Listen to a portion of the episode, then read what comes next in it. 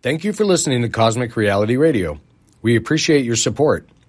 Please visit our sponsor at mysticalwares.com for our huge selection of metaphysical products, gifts, candles, incense, and one of the largest shungite collections available.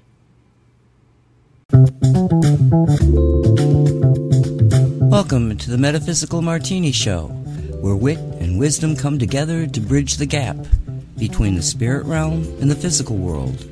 With Ani Avedissian, the Mad Shaman, a production of CosmicReality.com.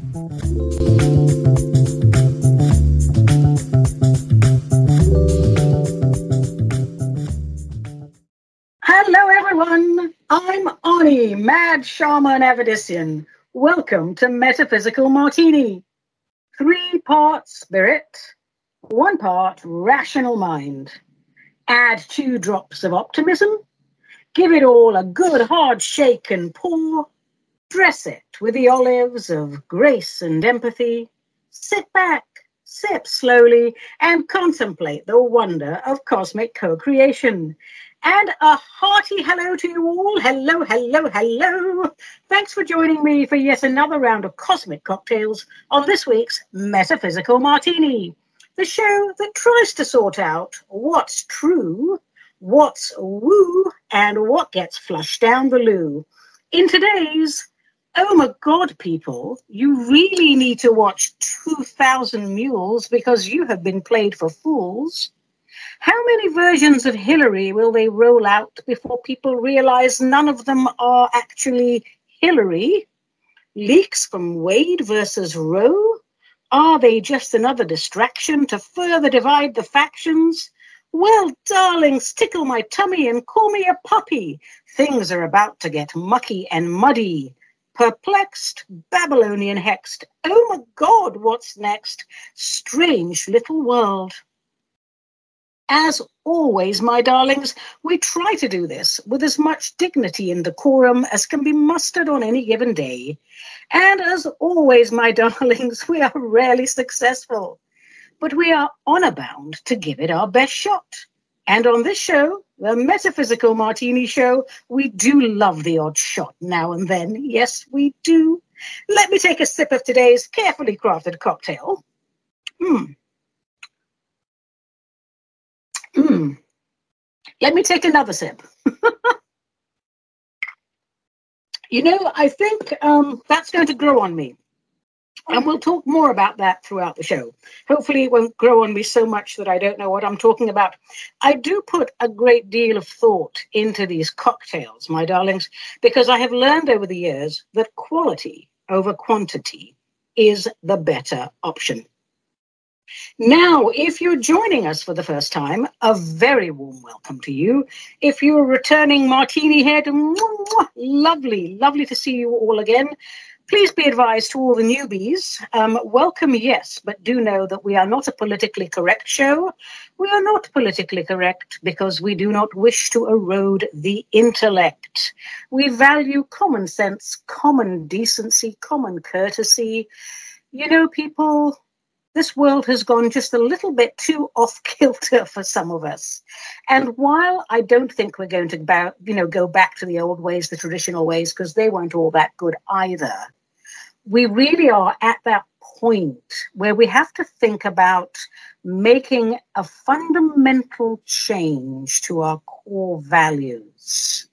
That's where we are here in the process of the Great Awakening. All right, today's show is, I hope, going to be fun for you. It's always fun for me. What do we have planned for you today? Let me take a look at my notes if I can find them. Yes, today's notes. We have quack questions, answers, and comments. That's the reason we started the show in the first place, by the way. That's the meat of the show. And today we're going to do weird and wacky tidbits from the anus of history.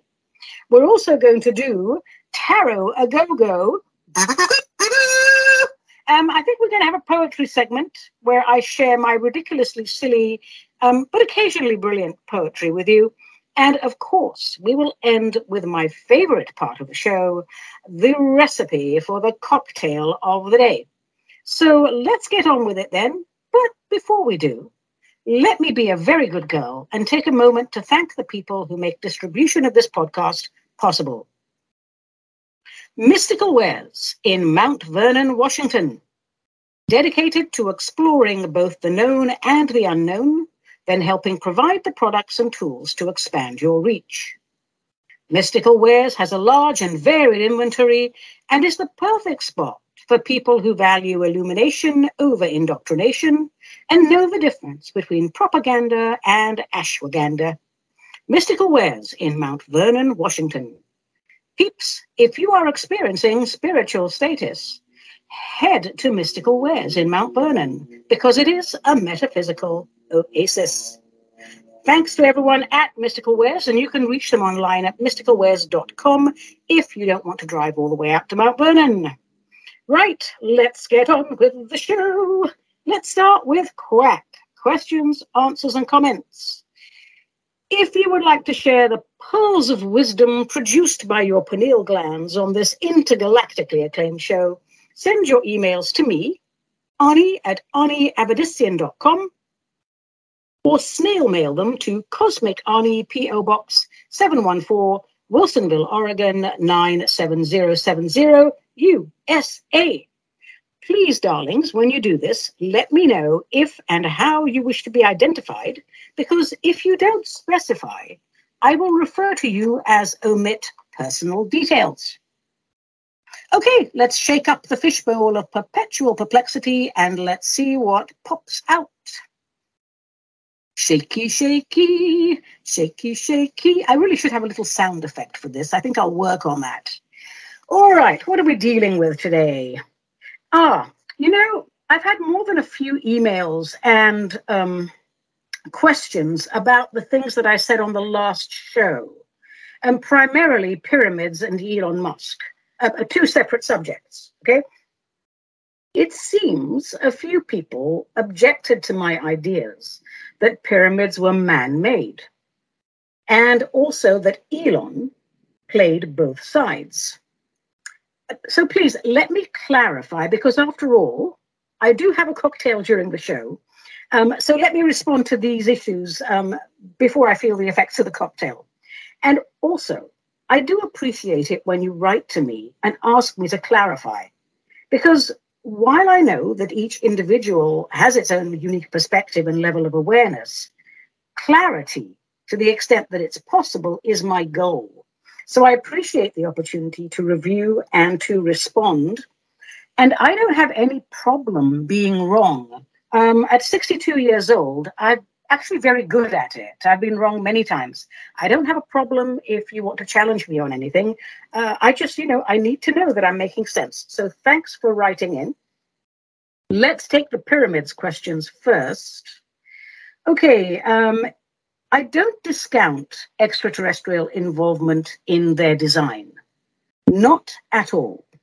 I mean, the tunnels, the shafts of light that are set to align with certain constellations, I mean, that is an amazing feat of civil engineering.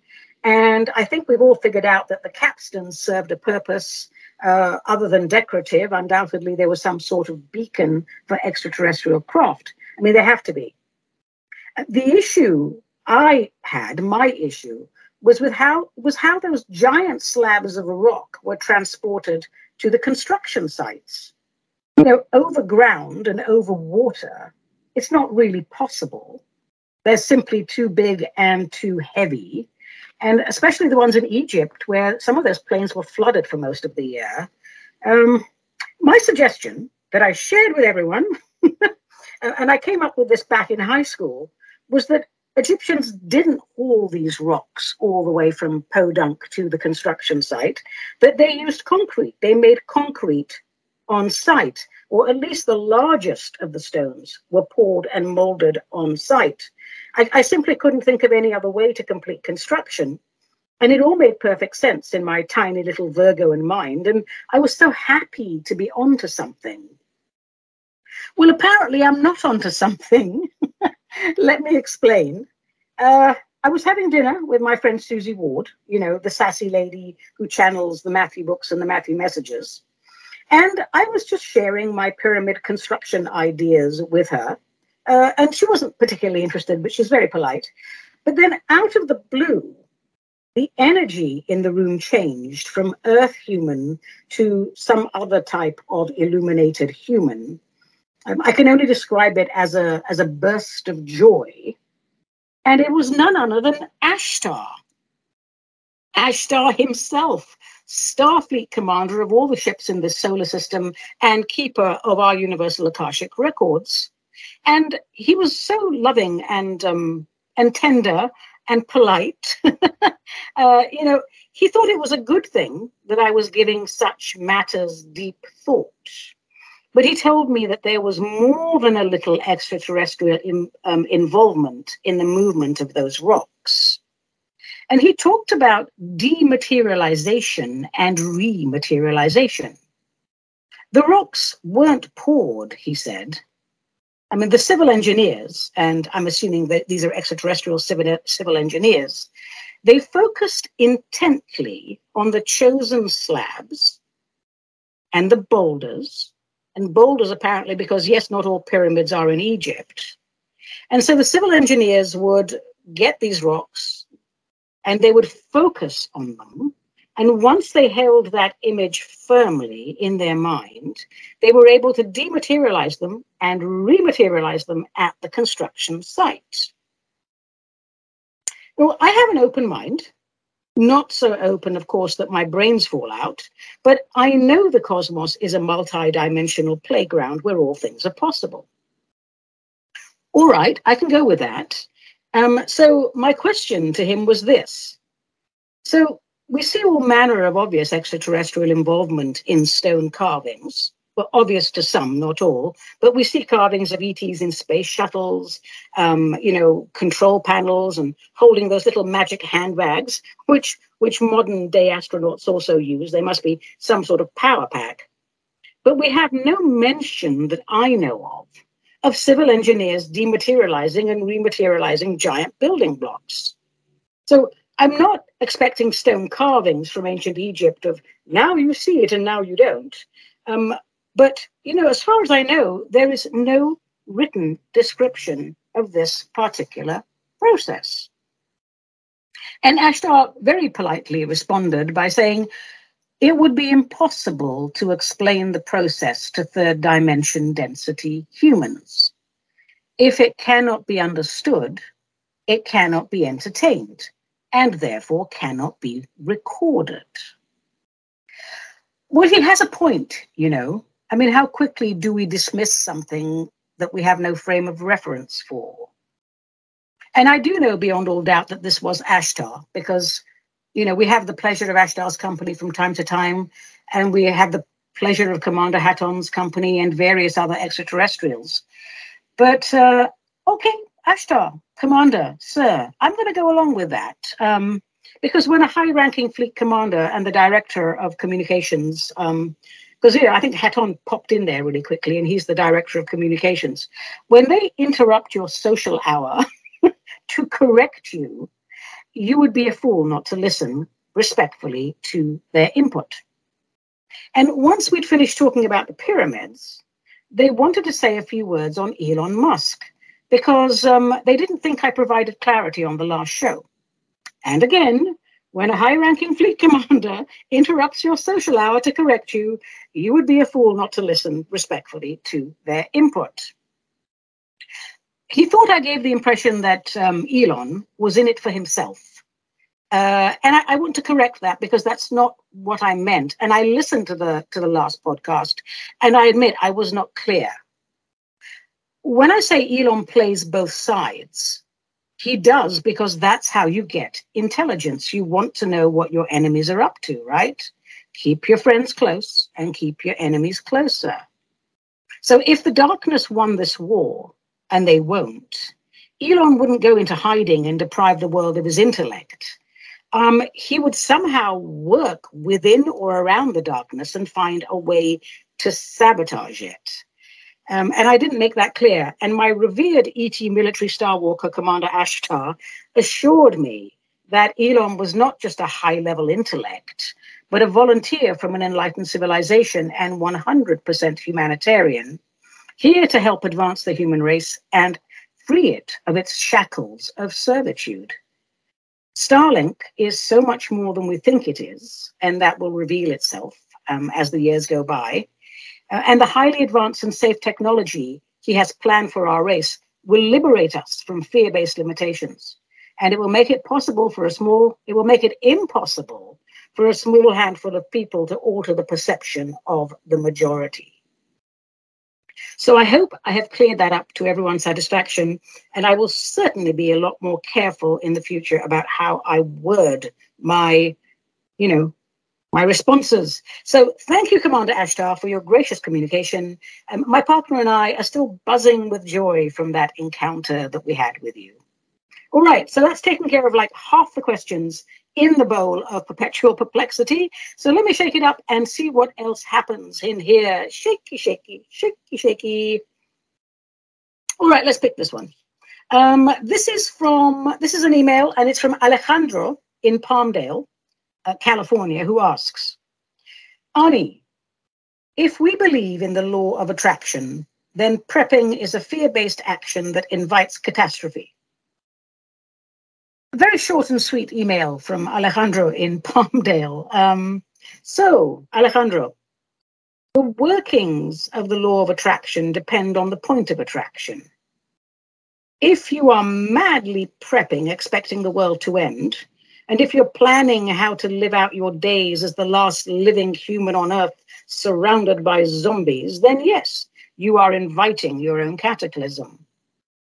If, on the other hand, you think to yourself, well, earthquakes happen, floods happen, Mother Nature goes through periods of destructive physical activity, all of which might compromise distribution and chain supply and my ability to travel safely. It would be wise, perhaps, to have backup supplies on hand to maintain quality of life. Then, no. You see, that's not fear based fear based insanity over sensible precautions and situational awareness. It's the point from which you are prepping. If you're doing anything out of desperation, it's not going to go well for you. But if you're just taking sensible precautions because none of us know what's going to happen tomorrow, and whatever happens, we don't know where it's going to come from, what it's going to look like. See the difference? And Alejandro, darling, you live in Palmdale in Palmdale, California, you live on the San Andreas fault line. you should have better situational awareness than most people.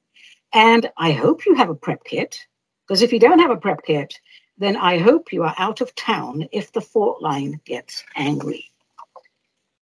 Okay, let's take another poke around the fishbowl of perpetual perplexity.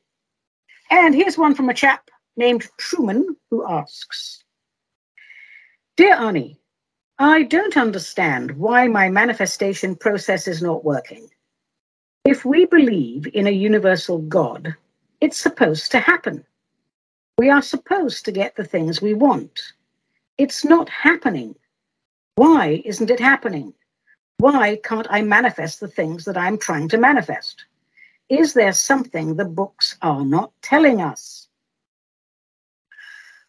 boy, Truman, um, there are hundreds of New Age books out there swearing up and down that if you just believe, the universe will grant all your wishes. And while in a greater sense that is true, let's examine what they mean by believe. We all believed in the tooth fairy once upon a time saying I believe and crossing fingers, that's not going to cut it, is it? And in fact, don't even use the word believe, belief. The word you need is alignment. I believe in the existence of a being named Lucifer, but I assure you, I am in no way aligned with him. Believing in a universal God without developing a close, intimate relationship with it, that's not alignment. Believing there is a God out there somewhere and not embracing the fact that you are one of its creations, a very real part of it, that's not alignment. my suggestion is that instead of doing exercises to manifest stuff, you begin a practice of prayerful contemplation. Set aside time each day and, you know, talk to God as you would someone you respect. Hello, God. It's Truman. I'd like to get to know you better. I'd like to bring out the best version of myself. I would like to learn to include you in every aspect of my life. So, God, please help me illuminate my soul so that it may guide my human personality. Instant manifestation is possible, of course it is, but it requires your alignment with the divine universe to be stabilized. In other words, you have to be in a place where you take it for granted that you and God are one, that the voices in your head are yours and God's only. And from that vantage point, all things are possible. And I do want to say just one other thing about this. I do have a problem with the way the law of attraction is presented in these New Age books because it seems to be geared to form. I want a new Audi. I want a new Humvee. I want a new kitchen. I want a new boyfriend. I want a new thing. I should be able to manifest this. And while there's no problem with enjoying form, after all, we are on a physical planet,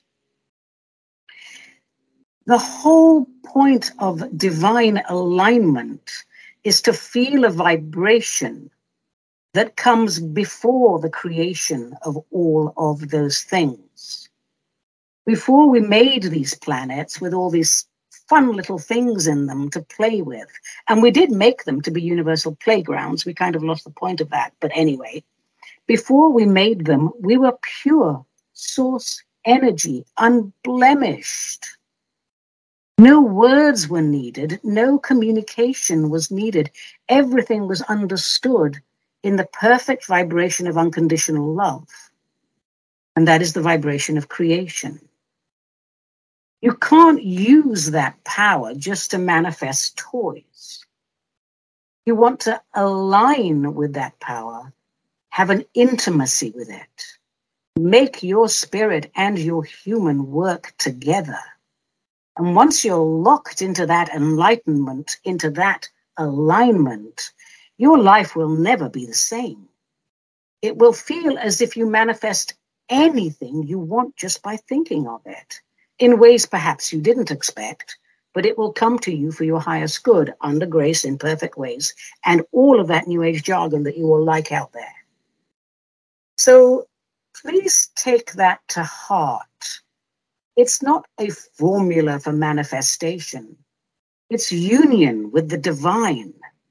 And once you're locked into that place and you're vibing with the divine, hmm, you might rethink exactly what it is that you want to manifest.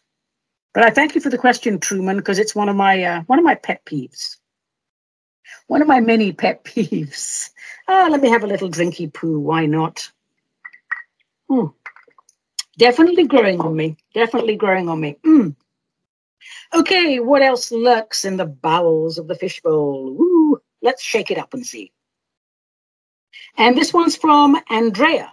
And Andrea says, Ani, what do you think will happen when full disclosure of everything finally happens? Will there be violence?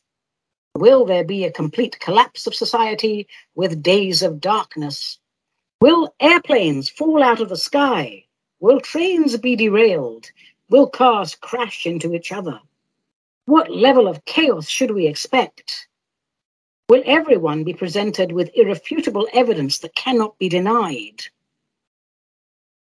Well, Andrea, I'm not the bloody oracle of Delphi, darling. I mean, I have no bloody idea, but um, I do hope none of that really happens to that extent because it all sounds rather grim, doesn't it? I don't believe everything will be disclosed in one fell swoop. And that alone should mitigate much of the inevitable chaos. Uh, will there be violence? Well, we can't discount it. Um, food shortages, if they get really crippling, uh, and I know there's definitely gaps in my supermarket, So when the food shortages, uh, you know, get really serious, that will account for some of the violence. You know, peeps got to feed their kids, right? Uh, cabal funded agitators, such as BLM, Antifa, and other groups they might be cooking up, will account for, for some of the violence. Um, sheer frustration, inability to process events, all of which, of course, are signs of a weak and feeble minded society, will account for some of it. The proverbial days of darkness, I know people leave voicemails on my phone going, When's the 10 days of darkness? Well, I don't know. I don't think there's going to be 10 days of darkness, to be honest. But um, if everything goes down without notice, and it might, uh, then of course there will be transportation chaos and so much more. Um, you know, I mean, if the entire planet plunges into darkness with all the electronics down, yeah, that will be chaotic. You know, you're driving around and all the traffic lights go off, and um, it's actually really a very bad scenario. So I shan't talk about it. But I can't predict the level of violence and chaos. But somehow, in my heart of hearts, even though there is potential for full blown cataclysm, I don't see that much physical chaos in our future. I expect millions of psyches to collapse because the war we're in is a war for control of our minds. You know, so many people today live in their personal sterilized bubbles of naivety and insanity, don't they? And most will become unhinged, hopefully temporarily, and some will experience a type of catatonia. And I do expect anger and rage in spades sporadically. So a goodly amount of chaos is unavoidable. You know, people think they know what sort of world they live in, and then they find out it was all a lie and that they're actually slaves to the establishment. And every organization out there of note is either part of the establishment or a slave to it. And then people figure out that they they do indeed have some sort of Stockholm syndrome because they're defending their captors. Man, acknowledging the depth of one's ignorance, that is a bitter pill to swallow. We've offered the red pill, by the way. We've even sugarcoated and buffered it. And we listed possible beneficial side effects such as awakening, a desire to use critical thinking skills, and a return to common sense. We tried oh so hard to make all of this palatable. Take this little tiny red pill, we said. It will dissolve slowly. It will help you understand current events. And I'm truly sorry for people who refused it because now it's no longer a little tiny red pill, is it? No, it's not. It's a large red suppository. And that, my darlings, oof, ouch, is a very rude awakening indeed. As far as it goes with the, what did you write here? Oh, providing irrefutable evidence that cannot be denied. Well, we already have it. It just needs focused exposure. But let's accept that some folks, they'll just have too much self righteous pride to accept they were deceived. The only thing I know for sure, my love, is that the light wins the war. So many people, there are so many thought forms, and it's not possible to predict timelines while people are actively changing their minds. But we have reached the critical mass. We are winning this war. It just needs to be exposed. So, huzzah for that. In fact, that deserved a little kazoo chorus there. All right, let's see what else is in the fishbowl of perpetual perplexity. Da, da, da, okay, this one is from Omit Personal Details. And oh boy, if I had a dollar for every time. Okay, um, this person, anonymous person, says years ago, you said Obama was a higher level soul who came in to serve the light. I guess you were wrong. Yes and no. I was right about him being a higher level soul who came in to serve the light by keeping things stable while mankind ascended. How quickly he was corrupted is another matter. He didn't come through for the light, did he? No.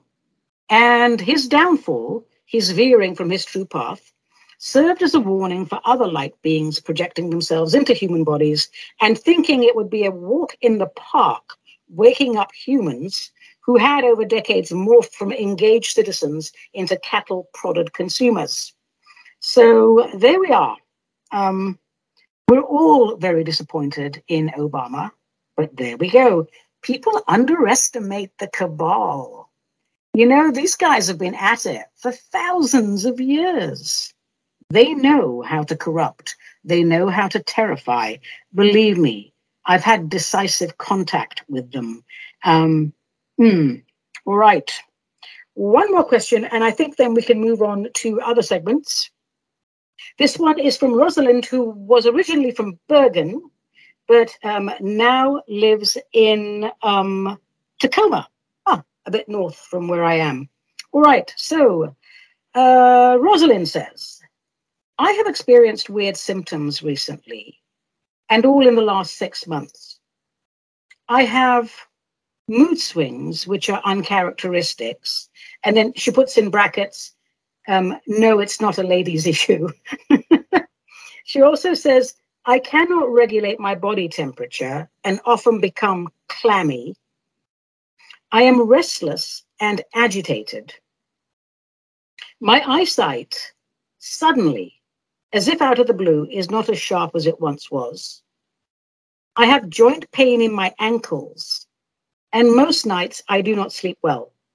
My friend, who is a Reiki worker, says it is probably ascension flu and temporary.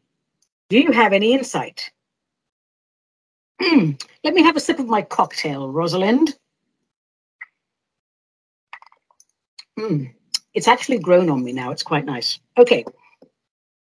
Rosalind, my darling, um, while ascension flu is a thing, six months, I'm not sure that that's actually temporary.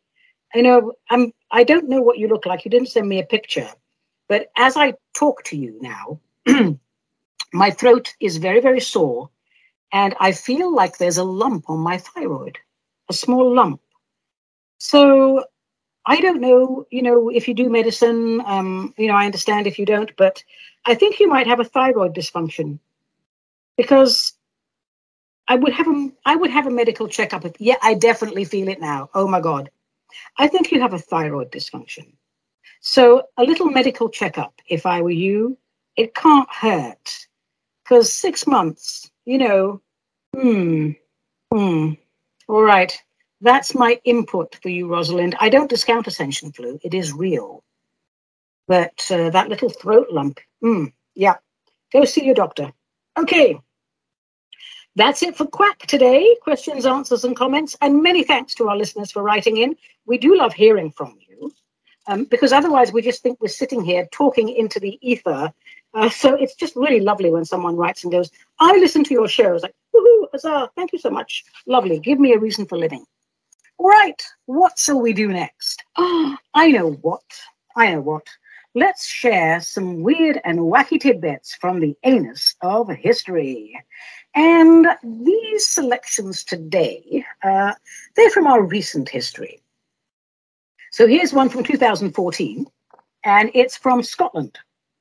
And I'm reading here. I'm, uh, I'm reading because that's what I do. That's how the words come off the page here.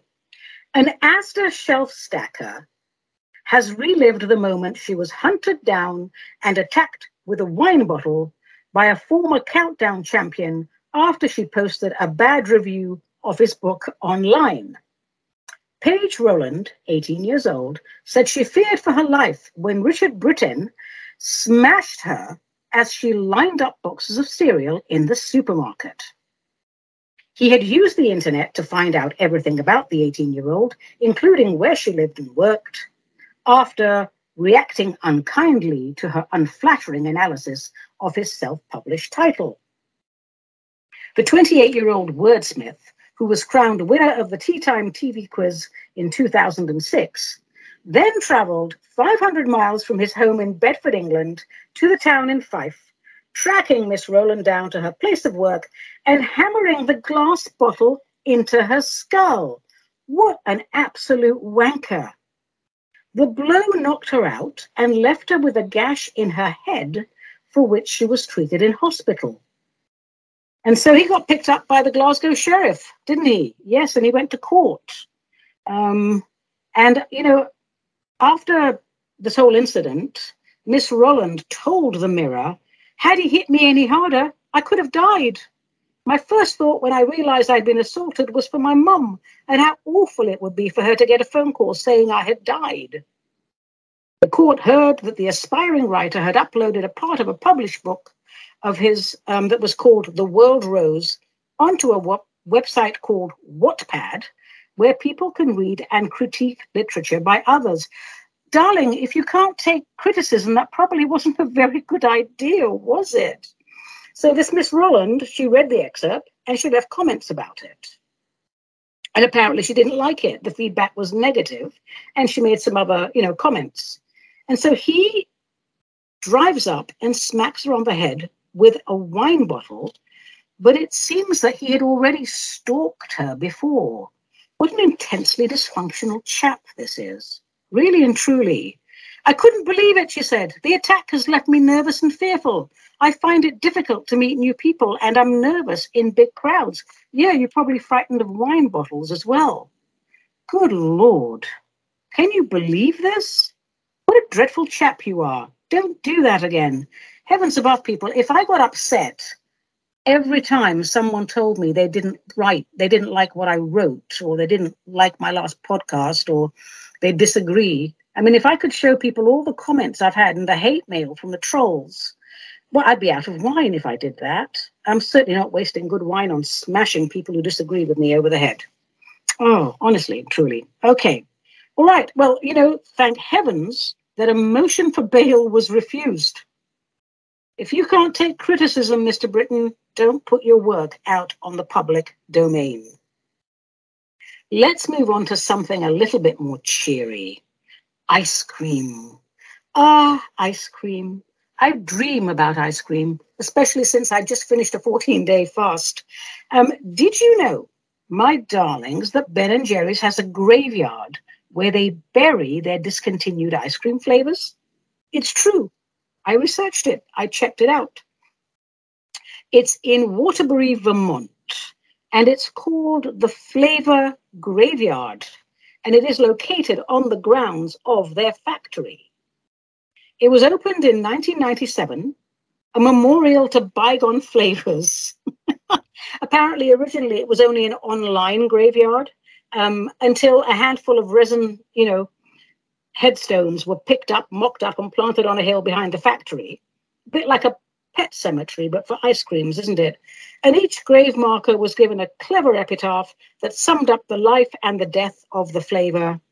And some of the dearly depinted flavors, that is so clever. Um, I didn't write it, they did. Dearly depinted flavors include fan favorites like turtle soup, fossil fuel, and of course, everyone's favorite wavy gravy. Some of the flavors ended up in the ground due to bad sales, while others met stranger fates. And each of the headstones also bears the birth and death dates of the flavors. And according to Ben and Jerry's site, there are 34 flavors interned in the Ben and Jerry's boneyard. And guess what, people? If you're in the Vermont area, you can take a factory tour which includes a visit to the cemetery. Isn't that lovely? So you can go there and you can pay your respects to Wavy Gravy. Uh, you know, and apparently sometimes some of those flavors are resurrected. Ooh, kind of like a zombie graveyard. The flavor was dead, but now it's resurrected. So, hey, let me know if you go there because uh, I have a few prayers for some of my favorite uh, depinted flavors. And uh, I'd be very, very happy if you would say those prayers at the appropriate epitaph. Thank you so much. Moving on, um, there's a little tidbit that a friend of mine sent me, a friend of mine who lives in Inverness in Scotland. Um, and he said, Ani, did you know about the Isle of Discussion? And I have to say, I didn't apparently it's there's an island called the Isle of Discussion, and it's in a place called Loch Leven You know, people, there's about 30,000 lochs, which are lakes in Scotland. Um, and this is not one of the most remarkable ones because it doesn't have a monster in it. But it is a place called the Isle of Discussion, a tiny island located a short row from Loch Leven's southern shore. And for hundreds of years, arguing members of the Clan MacDonald were sent to the island by the clan's chief and had to remain there until their disputes were resolved. And to help the feuding parties come to a swift and hopefully peaceful agreement, they were left with a supply of cheese, oatcakes, and Scotch whisky. When they eventually settled their disputes, the clan members rowed up the loch to the Isle of Covenant, where agreements were drawn up and sealed. Now, Using alcohol to end arguments might seem counterintuitive, and often it is, uh, you know, but according to the sources, this traditional practice bore surprisingly peaceful returns. In the past 1,500 years, there's apparently been just one homicide in the region. And okay, so maybe it is a good idea, not just because of the whiskey, but you know, removing the feuding parties from the rest of the clan, where gossip and other people's petty, ego driven agendas can't fuel the fire, that's really nice. So, you boys have got a problem. We're going to row you out onto this little island in the middle of the loch. Here's some whiskey, here's some oats, and here's some cheese. A very explosive combination, in my opinion.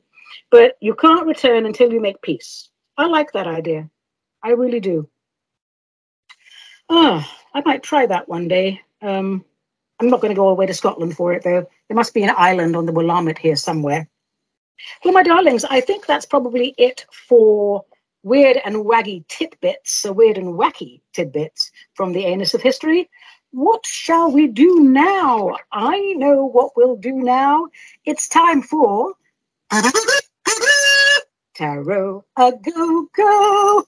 A little what the heck with your favorite tarot deck. And I am still using the Robin Wood deck. I think I'm just going to continue using that one because it's pretty and I do like pretty things. All right, where are we? I think we did the Nine of Cups last show.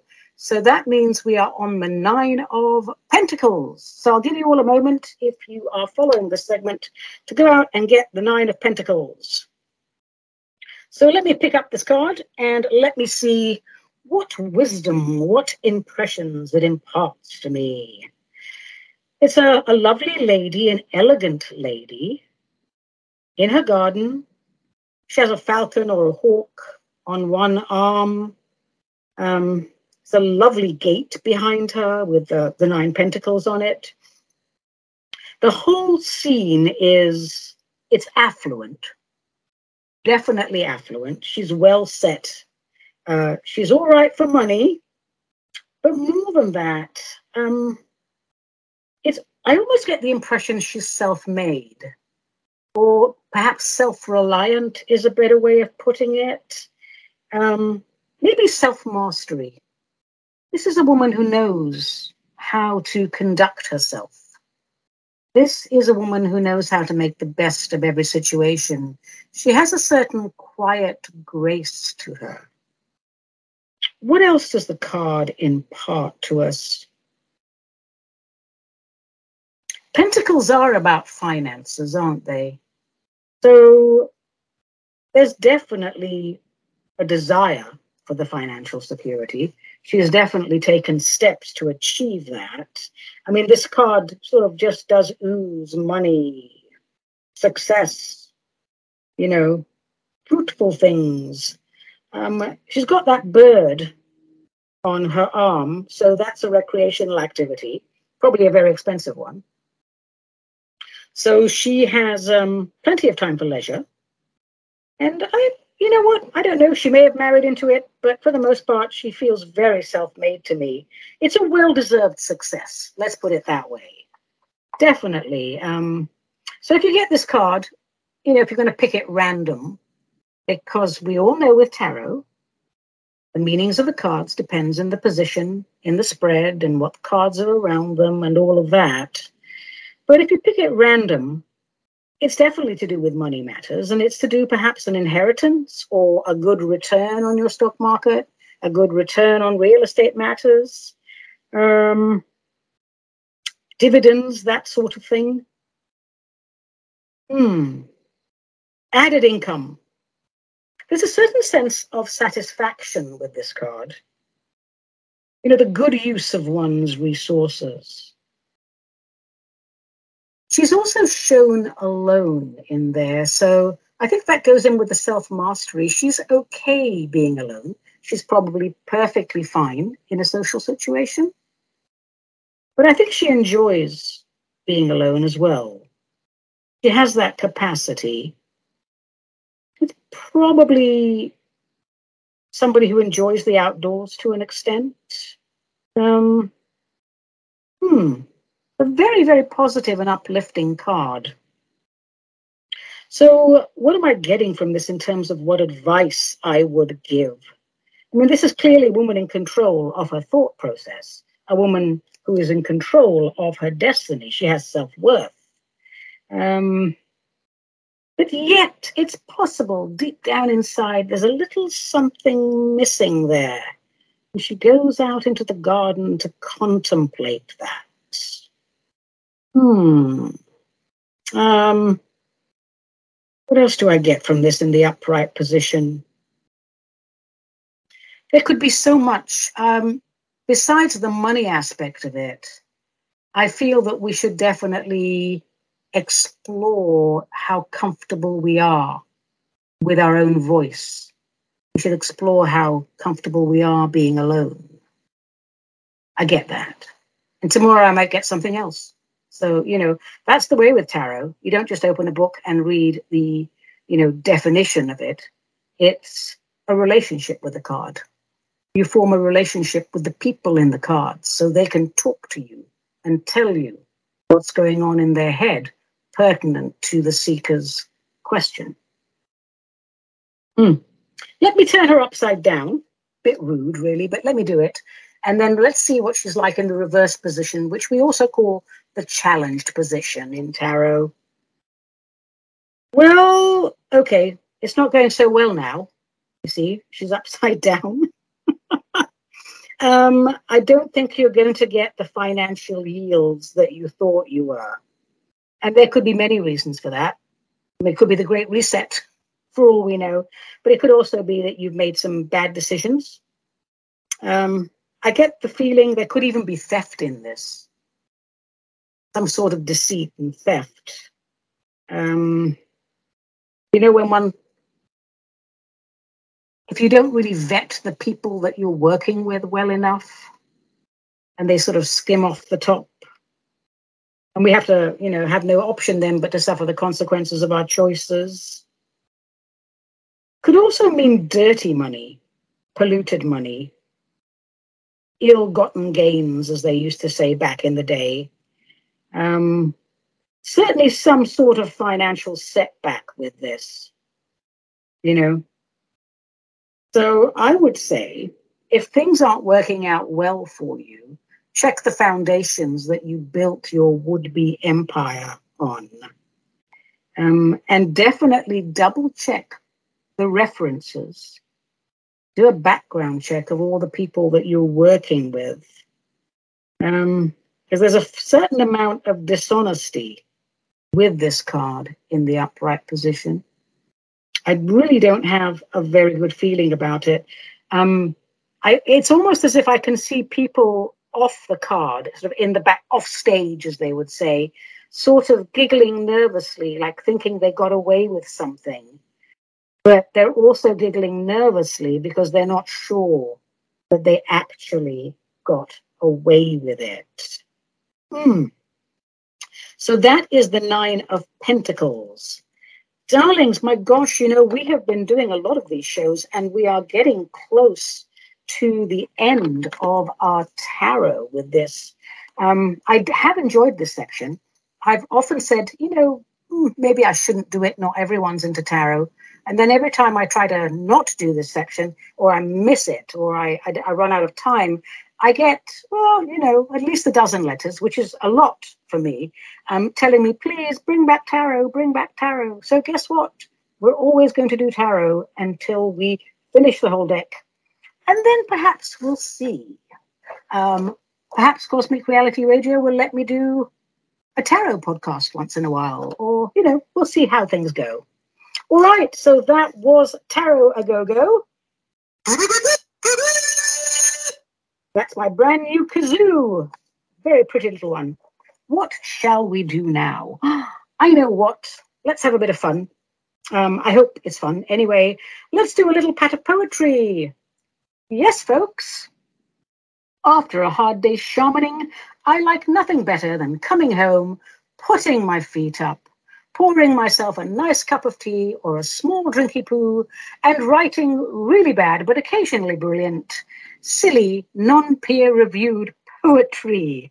And I've got stacks of this stuff. And one day soon, I think I should probably put it all into a book and just terrorize mankind with it, because clearly we're not going through enough.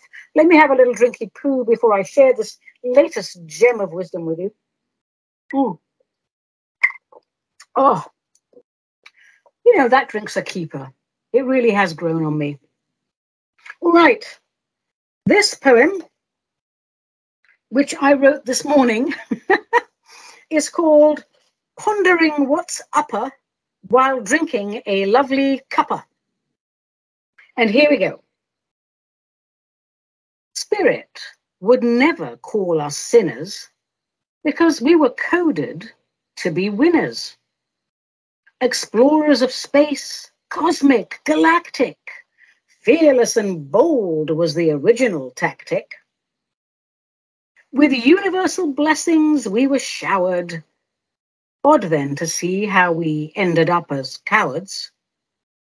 The original program is still intact. We are source experiencing, and that's a fact. All that we see, we co created. Upon review, though, it leaves one somewhat deflated. What happened to our internal go getter, the daily desire to evolve and do better? How sad it is to see such wasted potential. Oh my God, am I in the midst of a crisis existential? Ah, maybe not. Perhaps I'm just fed up waiting for mankind to cut through the BS and to giddy up. The wheel of time has no sensory faculty, and mankind today is lost in a badly written fantasy. At times such as these, when my mind is unsettled, it's best to step back and to put on the kettle. Tea cheers me up and makes my mind feel festive especially when accompanied by a McVitie's digestive. you know what? That's not as bad as I thought it was this morning. Um, for those who don't know, a McVitie's digestive is a biscuit, a cookie, as we call it in America, and it's quite delicious, and it goes with a cup of tea very, very well. All right, my darlings. Um, now that we're all like groaning at that poem, um, it's a good time to say to you, don't forget to visit my website, aniavedissian.com to see all the classes, services, and events on offer. And I think I mentioned on the last podcast that I do now teach a course in miracles. I have a group on the second and fourth Monday of each month, and private tuition is also offered. And if you have your own group of four or more, uh, then we can, you know, discuss alternative scheduling for you. But I believe that A Course in Miracles has so much to offer to people who are trying to find the authentic self and merge it with the true nature of our spiritual essence. It, you know, I know it's verbose, and a lot of people have difficulty with the language you know, people who come from a Bible background, a scripture background, they love the wording. It's very, very comforting and familiar to them. People who are a little bit more secular find it a little bit too much like religion. But you know what? That's just the way it was written. And there's gems of wisdom, even from the medieval times. Mean, this is from the 70s. But, you know, there's gems of wisdom from medieval times that has similar language. And we're not going to dismiss it just because they use, you know, different descriptives and different pronouns. And don't get me started on pronouns. Um, so visit my website and see all the lovely things I have to offer. Uh, on the 21st of this month, I believe it's the 21st, it's a Saturday. Uh, if you're really interested in learning about um, the Khazarian Mafia, I have a cosmic conversation you can sign up for. So go to my website and click on the cosmic conversation page and learn all about a whole bunch of Mongolian shamans who ended up actually ruling the world. My darlings, oh my gosh, it's happened again. It's almost the end of the show. I do hope you enjoyed listening in as much as I enjoyed recording it, because I mean it when I say it's always a pleasure to spend time with seekers of truth and peace. And in that spirit, let's talk about today's spirit in the form of the cocktail du jour, which was an opera martini. And here's how you make it three parts gin. I recommend you use Bombay Sapphire for this one. One part Dubonnet Blanc, which is a sort of a fortified wine vermouth, but don't substitute vermouth. Use Dubonnet Blanc. And half a part of the maraschino cherry liqueur, and don't use the cheap, nasty stuff. Use Luxardo. So you combine all of these ingredients into a cocktail shaker with cracked ice. I'm really big on cracked ice. And you shake well and you pour into a chilled cocktail glass and then you dress it with a lemon twist. And it's really quite yummy. I'm going to take my last sip now. And as I do so, I salute you all and send you all my love. Mm. That is delicious. I'm glad this is a podcast and not a video because I dribbled some of that. Oh, really very, very yummy. Well, darlings, I think that's it for today.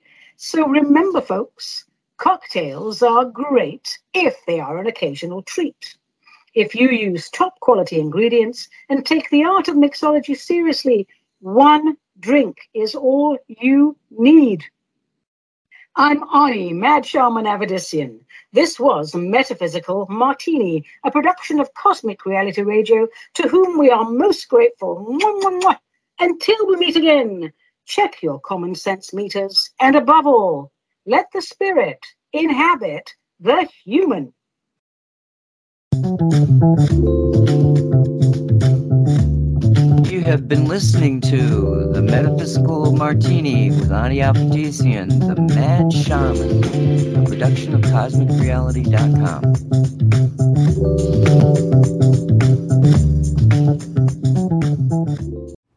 Thank you for listening to Cosmic Reality Radio. We appreciate your support.